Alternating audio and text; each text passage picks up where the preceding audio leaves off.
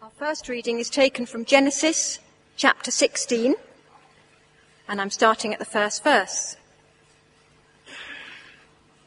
Now Sarah, Abram's wife, had borne him no children, but she had an Egyptian maidservant named Hagar. So she said to Abram, "The Lord has kept me from having children. Go, sleep with my maidservant. Perhaps I can build a family through her." Abram agreed to what Sarah said. So after Abram had been living in Canaan 10 years, Sarah, his wife, took her Egyptian maidservant Hagar and gave her to her husband to be his wife. He slept with Hagar, and she conceived. When she knew she was pregnant, she began to despise her mistress. Then Sarah said to Abram, "You are responsible for the wrong I'm suffering. I put my servant in your arms, and now that she knows she's pregnant, she despises me. May the Lord judge between you and me." "Your servant is in your hands," Abram said. "Do with her whatever you think best." Then Sarah ill-treated Hagar, so she fled from her. The angel of the Lord found Hagar near a spring in the desert. It was the spring that's beside the road to Shur. And he said, "Hagar, servant of Sarah, where have you come from and where are you going?" "I'm running away from my mistress Sarah," she answered. Then the angel of the Lord told her, "Go back to your mistress and submit to her." The angel added, "I will so increase your descendants that they'll be too numerous to count." The angel of the Lord also said to her, "You're now with child, and you will have a son. You shall name him Ishmael, for the Lord has heard of your misery. He will be a wild donkey of a man. His hand will be against everyone, and everyone's hand against him, and he will live in hostility towards all his brothers." She gave this name to the Lord who spoke to her, "You are the God who sees me." For she said, "I have now seen the one who sees me." That is why the well was called Beer Lahai Roi. It is still there, between Kadesh and Bered. So Hagar bore Abram a son, and Abram gave the name Ishmael to the son she had born. Abram was 86 years old when Hagar bore him Ishmael. Then we're going to read from Galatians chapter 4, starting at verse 21.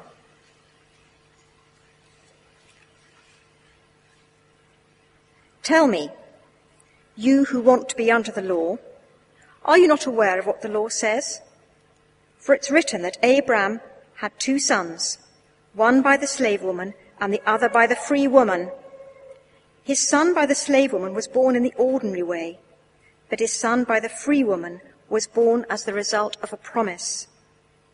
These things may be taken figuratively, for the women represent two covenants.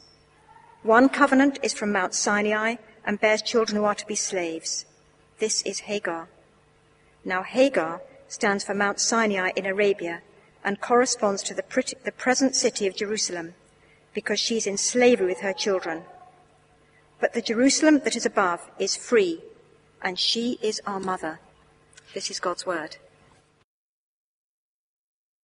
Great. We're in Genesis. I've been for a few weeks. We're still in Genesis. Let's pray as we begin.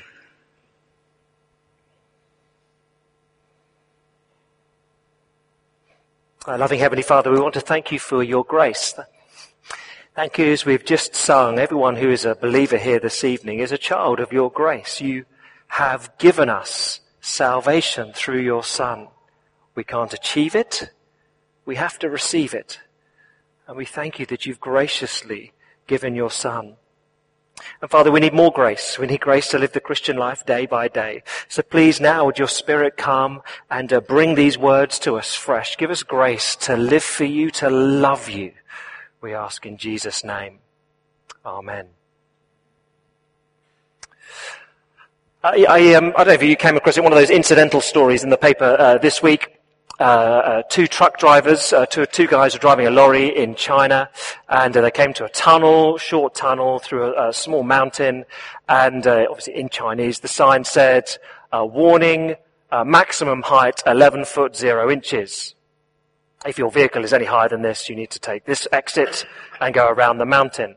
Well, apparently the truck was 12 foot tall, and so they pulled in and looked at this sign and had a conversation with one another. What do we do? It'll add another 90 minutes if we go round. Until apparently one of them looked in both directions, said, well, there's no police, let's go for it. And they did. And they got stuck, as you'd imagine, in the tunnel. So their 90 minutes became a day that they had to wait with their truck until they were pulled out. That's not so bright. You could have done the maths, 11 foot, 12 foot, you do the maths. That doesn't quite work. Sometimes the shortcut is attractive, but it doesn't work. It doesn't work. So the man wants to get home in a hurry, and he nips through that light. He's an amber gambler. It's red.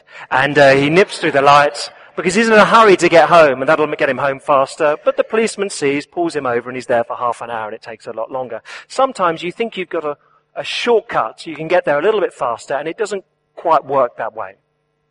Taking the illegal shortcut adds to your time, adds to the burden of your journey.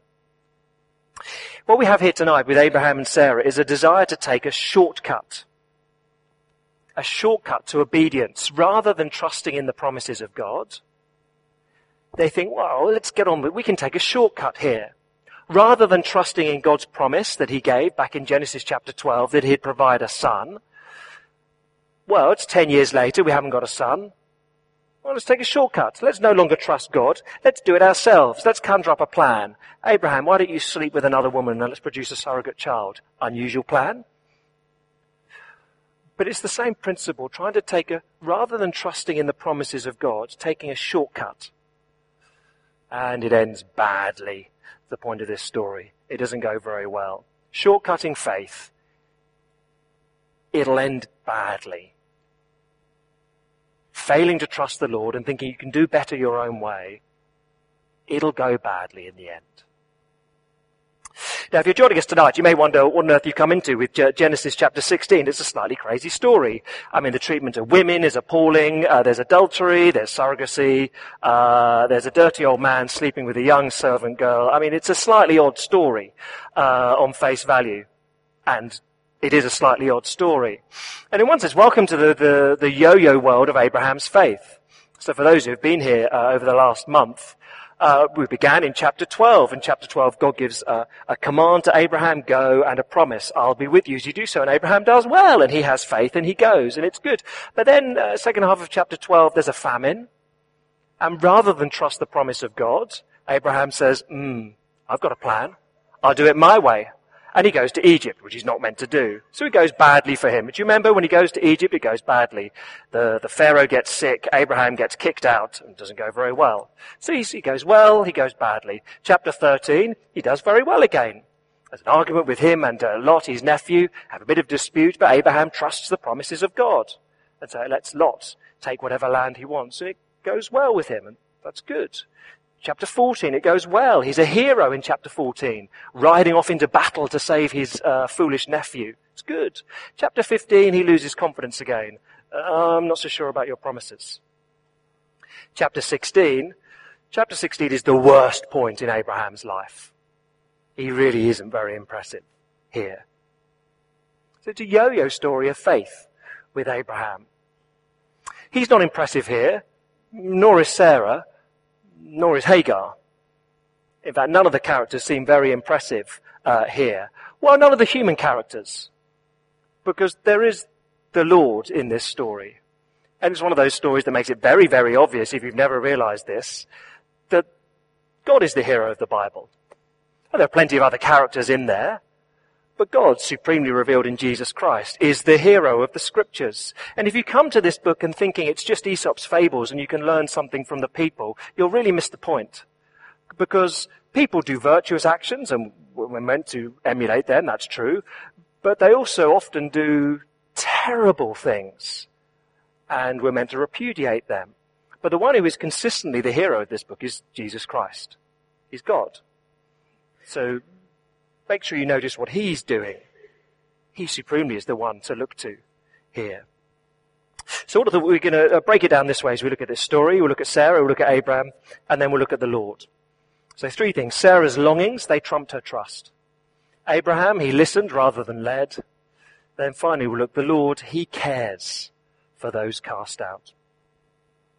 Let's have a look at this story then. Firstly, chapter 16, verses 1 and 2. Now Sarah, Abraham's wife, had borne him no children, but she had an Egyptian maidservant named Hagar. So she said to Abraham, "The Lord has kept me from having children. Go, sleep with my maidservant. Perhaps I can build a family through her." 10 years then since God gave the promise to Abraham, you're going to have a son. 10 years later, Sarah's now 75 and she's hacked off. No children, 75. You're probably thinking the menopause have kicked in by then. It's looking fairly unlikely that anything's going to happen. She's angry with God. So verse 2, the Lord has kept me from having children. It's his fault. So she decides to take matters into her own hands. She decides, I'm God. I will decide the right way of doing things. I will decide that God has failed, so I'd better be God and do things my way. I've got a plan. Because what you see here is her longings, they trump her trust. She longs so much for this child that God has to just go into the background. This is more important. You could just go away for now, can you? Fed up with you. Her longings trump her trust. Now, it's a biblical account. But to be honest, childlessness is a very real and very painful grief. But dare I suggest, it would have been even worse back then. Because by the culture of the time, forgive me, if you're a woman, that was your job, to produce children. And if you produced a multitude of children, you were honored. And if you produced no children, you were barren. Which is a terrible word, isn't it? You have nothing, you're dead. You might as well be dead. Terrible way of thinking. But that, by the culture of the time, that's true. The children you could have will be everything for you as a woman. Now, once it's happily, that's not the case. The cultural pressure now is not on producing offspring, a dozen offspring. Not many of you have done that or will do that. And there's no great societal pressure because a woman is not made or broken by how many children she has in 21st century Western society. So in one sense, hurrah, we've moved on. Of course, it could be slightly different. You could just say the cultural pressure now is a woman is, well, what she looks like. That's much more of the modern pressure. Is that any better than you're a great woman if you produce children? Is you're a great woman if you look good and once you've lost your looks, Any better? Have we made progress? Well, you can decide that. It's just different culturally. But what you have then for Sarah is not just a personal, very natural longing personally to have a child, but an enormous societal pressure upon her. If you have no children, you are nothing. You're nothing. So you've got these two, a personal longing and the pressure of society. So, be very slow to judge her, I'd say. Because her longings, they're very real. When you've got them personally and society is telling you you've got it wrong, or you're not really a proper human, then the temptation to try and do whatever you can is enormous. You've got to be realistic about that. So Sarah has a plan. Sarah has a plan, verse 2.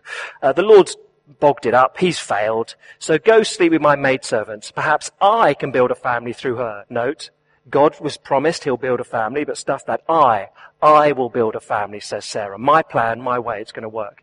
Now, she's got a maidservant, Hagar. In the culture of the day, that isn't just the queen has a maidservant who puts on her hat. A maidservant at the time, she's a slave. She's owned. So Hagar is Sarah's property. So again, by the culture of the time, this plan of surrogacy is acceptable. If you're the wife of the tribal leader, to have other children through your servants was okay. The neighbors wouldn't have, the neighbors wouldn't have been upset by that. Culturally, they'd have just looked on. Okay, that's pretty normal. And if Hagar, as your property, has a child, the child is your property. That's what Sarah's talking about. I've got a plan, she says.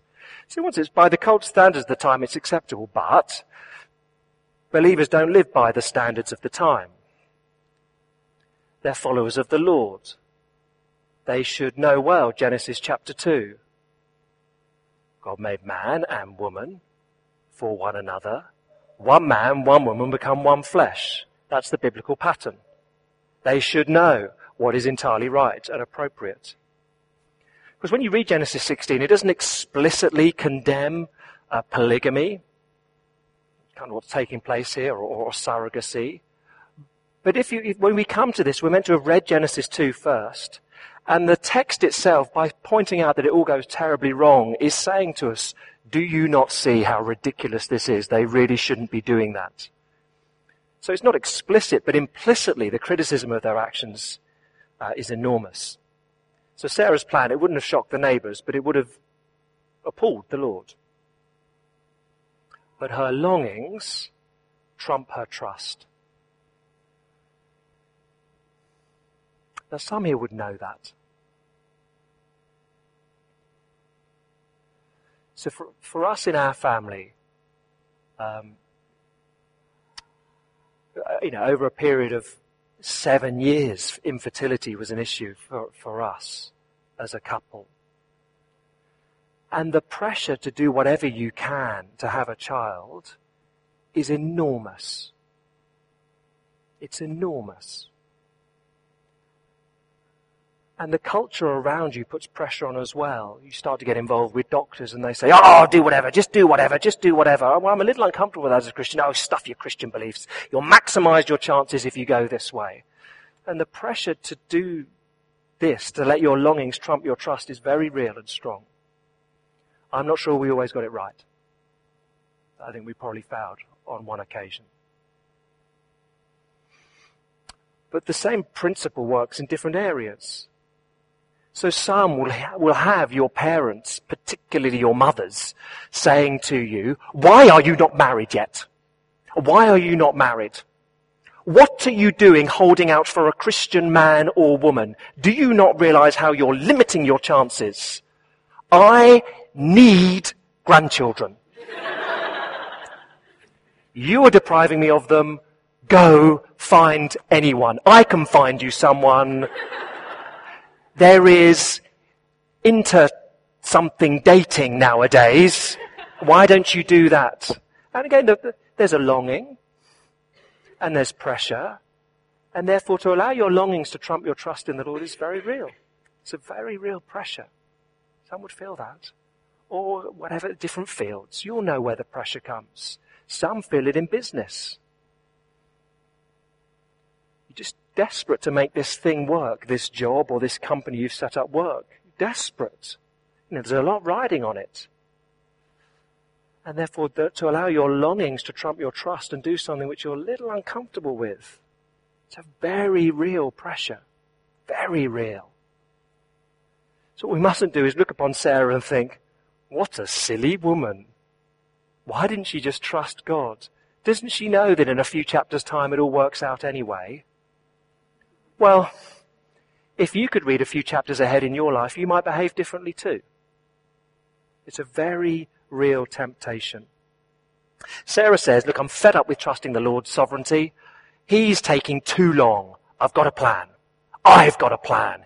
It's a good one, Abraham. You're going to like it. You're going to like this a lot. I've got a plan. I'll sort out God's mistakes in my life. Now, just before we move on, just a little clarification.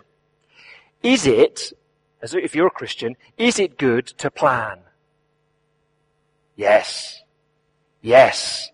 It is good to plan. That is a good thing. Numerous references throughout the Bible, particularly in the Proverbs. Let me give you one. Proverbs 21:5. The plans of the diligent lead to profit, as surely as haste leads to poverty. Make plans. Is it good to make plans? Yes. Is it good to make immoral plans that go against the scriptures? No. No, it is not. Is it good to make plans without consulting God? No. It's slightly more subtle, but hopefully the answer is obvious to you if you're a Christian. No. So there's a little pattern being set up here comparing Genesis 12 and Genesis 16. Genesis 12 from 10 to 20. Genesis 12, there's a problem, famine. Abraham thinks, I can't trust the Lord. So makes his own mind up. I'm going to Egypt without consulting the Lord. It ends in disaster. There's a problem. I can't trust the Lord. I won't ask him what to do. Disaster. Chapter 16, there's a problem, infertility. I can't trust the Lord. No consulting of what to do. Disaster. In the middle, you get a different example. Chapter 15, problem. I can't trust the Lord. But Abraham prays at that point. Lord, can you help? Do you remember last week? Can you help my unbelief? God answers. It goes well. So here a pattern is given us in this Abraham narrative. Got an issue? Consult the Lord. It'll turn out well. Failure to consult the Lord? It'll go badly. Is it good to make plans? Yes. Good to make immoral plans? No. Good to make plans without consulting the Lord? No. You can't speak. You can't necessarily, you're not going to hear an audible answer when you ask him a question, but do pray about it. One example, Proverbs 16, there's one example of it. Let me just read Proverbs 16, 1 to 3. We got that. Proverbs 16. To man belong the plans of the heart, make plans, but from the Lord comes the reply of the tongue. He'll answer things his own way. All a man's ways seem innocent to him, but motives are weighed by the Lord. So you can do something and think, oh, this is a good thing to do. It's a good thing to have Abraham sleep with this other woman. It'll produce a child. It'll help God. He seems to be struggling. Give God a helping hand here. God knows your motives. Commit to the Lord whatever you do and your plans will succeed. Now, be careful. That isn't, Lord, I'm going to buy a lottery ticket and I want you to give me the winning numbers. And you've promised it'll succeed. No, he's saying, if you commit to the Lord your plans, things will go well. Your life will succeed. It's not a put the 10 pence in here, get the sweet out there sort of approach. It's if you commit yourself to him, it will go well with you. Make plans, yes, but trust him as you do so. The problem here then is Sarah's longings trumped her trust. I've got a plan. I'm not asking God. I don't care what he thinks. He might disagree with my plan. It's a good plan. If I pray about it and God says no, that'll be very irritating. I've got a good plan. Someone says, are you sure? I'm not sure that's very biblical. Shh, don't tell me that. Don't want to know about that. Don't want to know about that. Don't want to know if the Bible's got anything. I've got a plan, and I just don't want anyone to contradict. Oh, that's a bad way of making decisions. Sarah's longings trumped her trust. That's not a great way to go. Trusting in the Lord is always the right thing to do. Secondly, Abraham. Next week he becomes Abraham, and then we stop getting confused. Abraham, secondly, he listened rather than led. He listened rather than led. End of verse 2. Looks very innocuous. Verse 2. Abraham agreed to what Sarah said. Now that looks entirely innocuous. What's wrong with agreeing with your wife? Lots. Context. Context. Literally in the Hebrew, Abraham listens to the voice of Sarah. And then verse 3, Sarah took, she gave to her husband. Now, if we've been reading through Genesis, we're meant to notice something here. So just a quick comparison between Genesis 3 and Genesis 16. So Genesis 16:2, Abraham listened to the voice of Sarah. Sarah took, slave girl, gave to her husband, he slept with her. What about Genesis 3, Adam and Eve? God says to Adam, Genesis 3, verse 6, Eve took the fruit, gave to her husband, he ate it. Same sequence of verbs. The Lord's verdict, because you have listened to the voice of your wife, there'll be cursing.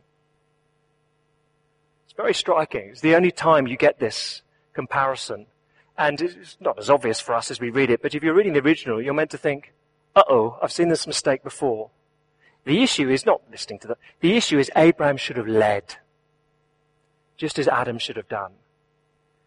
God had put Abraham there to give a spiritual lead to their marriage, to their relationship. Abraham had received promises from God. He should have known what to do. He should have led his wife in godliness. He should have said, well, that's an interesting scheme you've come up with, Sarah. Let's commit it to the Lord and see what happens. Oh, no, hold on a minute. I seem to remember Genesis 2. One man, one woman. That's how we're meant to live. We're not meant to live just as the culture does around us. He fails. He fails to lead as he should do. What a contrast. Abraham, who'd just been heroic in battle, is hopeless in his family. So chapter 14, age 75, he'd saddled up, got his armor on, and ridden into battle with his men to save his nephew. Heroic on the battlefield, hopeless in the home. Passive. Whatever, dear. Now, men, can I say to the men, don't make that mistake.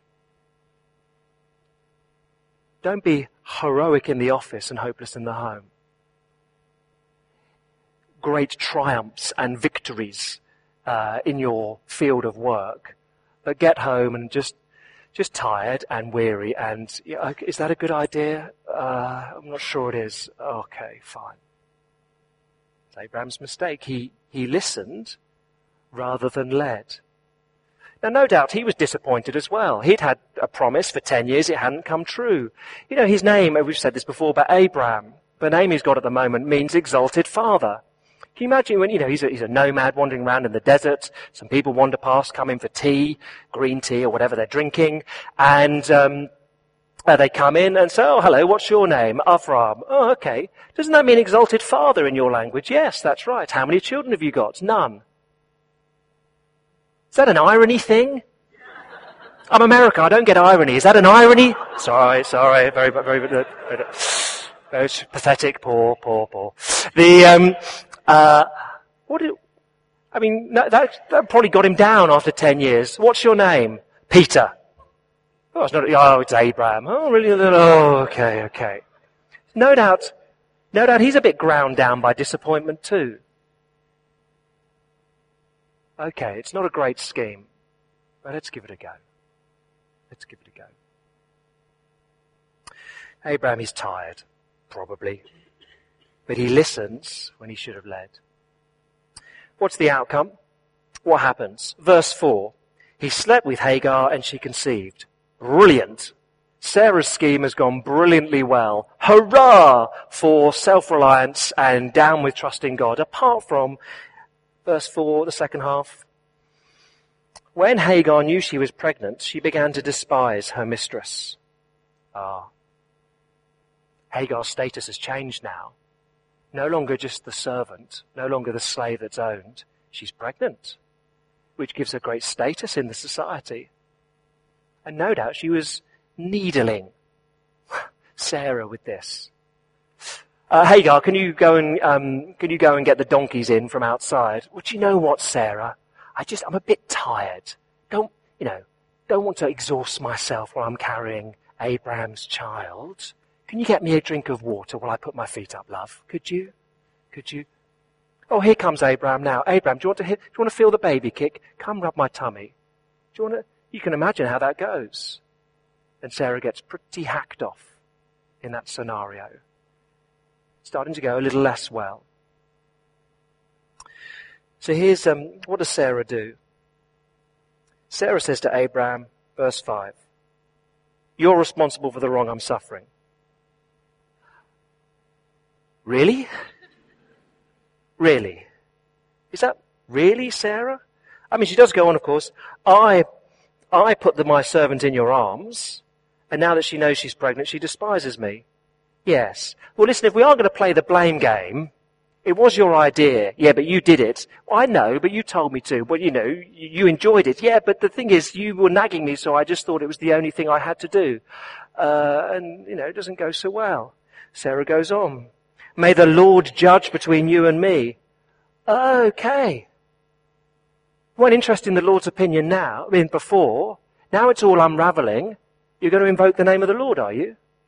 Okay, desperation calls, better bring the Lord back. It's not going very well. So what does Abe do? Does Abraham step up to the plate and lead? Verse 6, Well, your servant's in your hands, Abraham said. Do with her whatever you think best. Can I just point out, Sarah, your servant, not mine. You do whatever you want with her. Brilliant, Abraham. That's really taking charge of the scenario and sorting it out there. And what does Sarah do? Sarah ill-treated Hagar, and Hagar fled. Ill-treated, same word as in chapter 15, verse 13, same word as how the Egyptians treated the Israelites in the book of Exodus. In other words, Sarah beat Hagar physically. So Hagar flees. Now, by the time we get to this verse then, verse 6, how are we doing? Sarah's lost her maid. Hagar's lost her home. Abraham's lost his potential child. Brilliant. Now, who's to blame here? Well, Hagar was very silly, provoking her mistress. But Sarah was very silly with her plan. And Abraham was very silly in not taking charge of the scenario. No one's looking very good at this point. Shall we have someone else on the scene? Yes, says the narrator. Third thing. The Lord cares for those cast out. Actually, let me say one more thing before we do that. We had Galatians 4 read. The Apostle Paul in the New Testament takes this narrative symbolically. Because you've got two women, Hagar, Sarah. They have children, Ishmael, and we'll get there in chapter 21, Isaac. One is trusting the promise of God. One is self-reliance. Those are two ways that you can live in this world. Two ways that people think, or there are two possible ways, I guess you could put it that way, that people think you can get to heaven. Most people think it's self-reliance. I'll do it. I can achieve. I will reach up to heaven. The way of faith, the way of eventually Sarah is Isaac, is not reaching up, but knowing that God reaches down. The difference is between thinking you can achieve a place in heaven by being good and recognizing you have to receive it by Jesus Christ dying for you. That's the principle that Paul identifies here that's going on in Abraham and Sarah. You can choose self-reliance, I will save myself, or you can trust the promise of God, Jesus Christ has died for you.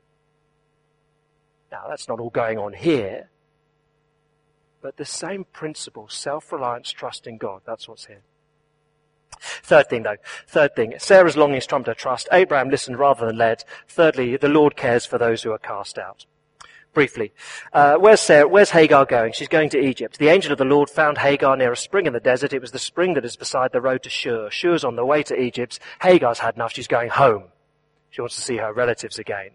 But on the way, she meets the angel of the Lord. Who is that? We don't know. Move on. Well, maybe you want a bit more than that. In the Old Testament, the angel of the Lord is identified both as God, the Lord. So here in verse 10, the angel said, I will increase your descendants. That's a promise that God is making, so they're too numerous to count. So at points in the Old Testament, when the angel of the Lord appears, he is the Lord. At other points, the Lord speaks to the angel of the Lord. So some of us looked at recently 2 Samuel 24, verse 16, if you want to scribble it down. God stops the angel of the Lord from judging Israel. Or Zechariah 1:13, the Lord speaks to the angel of the Lord. So he's a slightly ambiguous figure in the Old Testament. Some want to say very clearly, it's Jesus Christ appearing before time. Well, maybe then it's the Father speaking to the Son. You might say that. The Bible never says that. So don't assert it too forcibly. But what is undoubtedly true is what you see in the angel of the Lord is a little foreshadowing of what Jesus Christ will be. God appearing to people. So he is the angel of the Lord, a picture for us of Jesus Christ. That's background. But what is he? More important is what does he do? Verse 8, he speaks tenderly to Hagar. Hagar, servant of Sarah, where have you come from and where are you going? He knows the answer to that. But he's engaging with her. He wants to speak to her. He wants to reason with her. I'm running away from my mistress, Sarah, she answered. Then the angel of the Lord told her, go back to your mistress and submit to her. Well, that seems a bit tough, doesn't it? Go back. But there are promises attached to it. The angel added, I'll so increase your descendants, they'll be too numerous to count. Wow. Wow. Hagar, go back. This situation is a mess. This whole scenario, this triangle, it's a sinful mess that you've created between you. Now, what do you do in a mess? You honor me and do what's best. And for your son, going back will be best. He'll have a dad. Abraham can look after him. He'll flourish in that setting. Take him back. Sin is messy. Sin has consequences. But what's the best thing to do when your sin has caused you into produced a mess for you? Trust me. Repent and trust me. So go back. And there are promises here. So you can have wonderful descendants. And the angel of the Lord said to her, you're now with child. You'll have a son. You'll name him Ishmael, for the Lord has heard of your misery. He'll be a wild donkey of a man. His hand will be against everyone and everyone's hand against him. He'll live in hostility towards all his brothers. So it's a mixed promise, let's be honest. You know, that's not the most flattering. You know, do you know Chris Hanning? Yes. What's he like? He's a wild donkey of a man. I mean, that's a slightly, you know, I'm not sure I'd enjoy that description. You know, it's a mixed blessing, let's be honest, and that'll unravel. We'll see when we come back to when these two boys, Ishmael and Isaac, and the two mums, they have another fight in chapter 21. We'll come back to that. It's a mixed blessing, but there is blessing here. The significant thing is this. What does Hagar do? Hagar thinks this is wonderful. Verse 13, she gave this name to the Lord who spoke to her. You're the God who sees me. That's why the well was called Beer Lahai Roi. It's still there. Beer Lahai Roi, you can see in your footnote. The living one who sees me. Hagar thinks this is wonderful. She's a slave on the run, on the road to Egypt. Have you been through that part of town? It's a lot of desert. She's in a miserable scenario. And she says, I've met the Lord. And you know what's wonderful? He sees me. He sees me. He's not given promises to me. I'm not one of his people. He sees me. I just encourage you, no matter how much a mess you've made of your life to this point in time, no matter what you've done that you're ashamed of and haven't confessed, God knows. And he sees you. He cares for those who are cast out. He knows and he sees. I was with another minister the other day. He told a lovely story.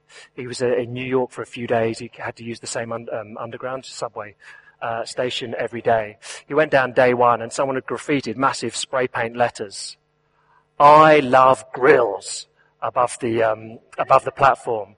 Grills, G-R-I-L-S, grills. I thought, oh, strange. If you're going to do graffiti, you might as well spell it correctly, but didn't think much more about that. Next day, went down to the tube station. Someone had sprayed in a different colour paint underneath it. I love girls, stupid. He thought, yes, well, quite right. I mean, it's a little rude, but it's good to see that the spelling is corrected. I like that. What a lovely city New York is. Third day he came back down and the same sort of writing as day one had sprayed underneath. But who will love the grills?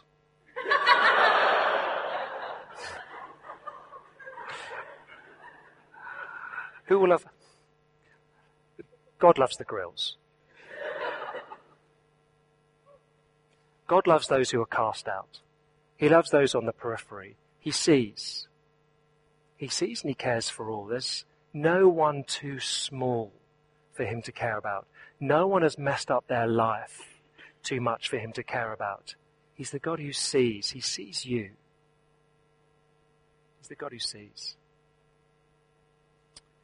Two things as we very briefly finish. Look, what a mess. Sarah's longings trumped her trust. That goes badly. It's a big fight. She loses the child that she thought she might have. God has to redeem the situation and bring about terrible. Abraham listened rather than led. He should have trusted the promise. God had given him a promise. He should have led his wife so that she trusted too. The Lord cares for those who are cast out. Two very practical things as we finish. The first is this. Trust the Lord as you repent of your mistakes. So it's strange advice, so it seems to us. Go back to the woman who's beat you. But the Lord is saying, in this messy scenario of sin, repent, trust me, deal with the consequences. Abraham and Sarah, they can't rub out this mistake they've made. They've got to live with it. And as we'll see working our way through this section of Genesis, it causes a huge amount of stink. This is not the last of this triangle that goes terribly wrong. It comes back to bite them again. But you know what? Sin has consequences. What do? You honor the Lord in the mistakes you've made. So whatever they are, the abortions you've had in the past for some, the marriages that have failed, and there are still children to look after for some. Life is messy sometimes.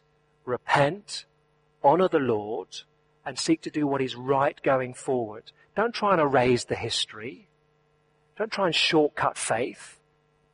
Start over. Decide today that you'll honor the Lord. So trust him as you repent of mistakes. And of course, the very last thing. Know that the Lord is the hero. The human characters in this story, it doesn't go well. The Lord is the hero. You can trust him. You can trust him. Don't try and shortcut faith by going around him. Don't say your sovereignty has failed and now I need to take it into my own hands. Don't say you've taken far too long and I need to do this my way. Trust him. It's really hard sometimes. You know, the longings we have are very strong. Trust him. Let's pray together.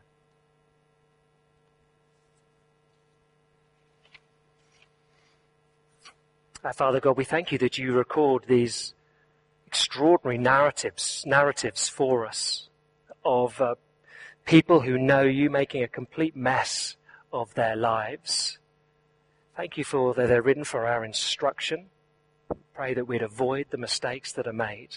We pray that we would look to you, the God who sees, and that we would trust you.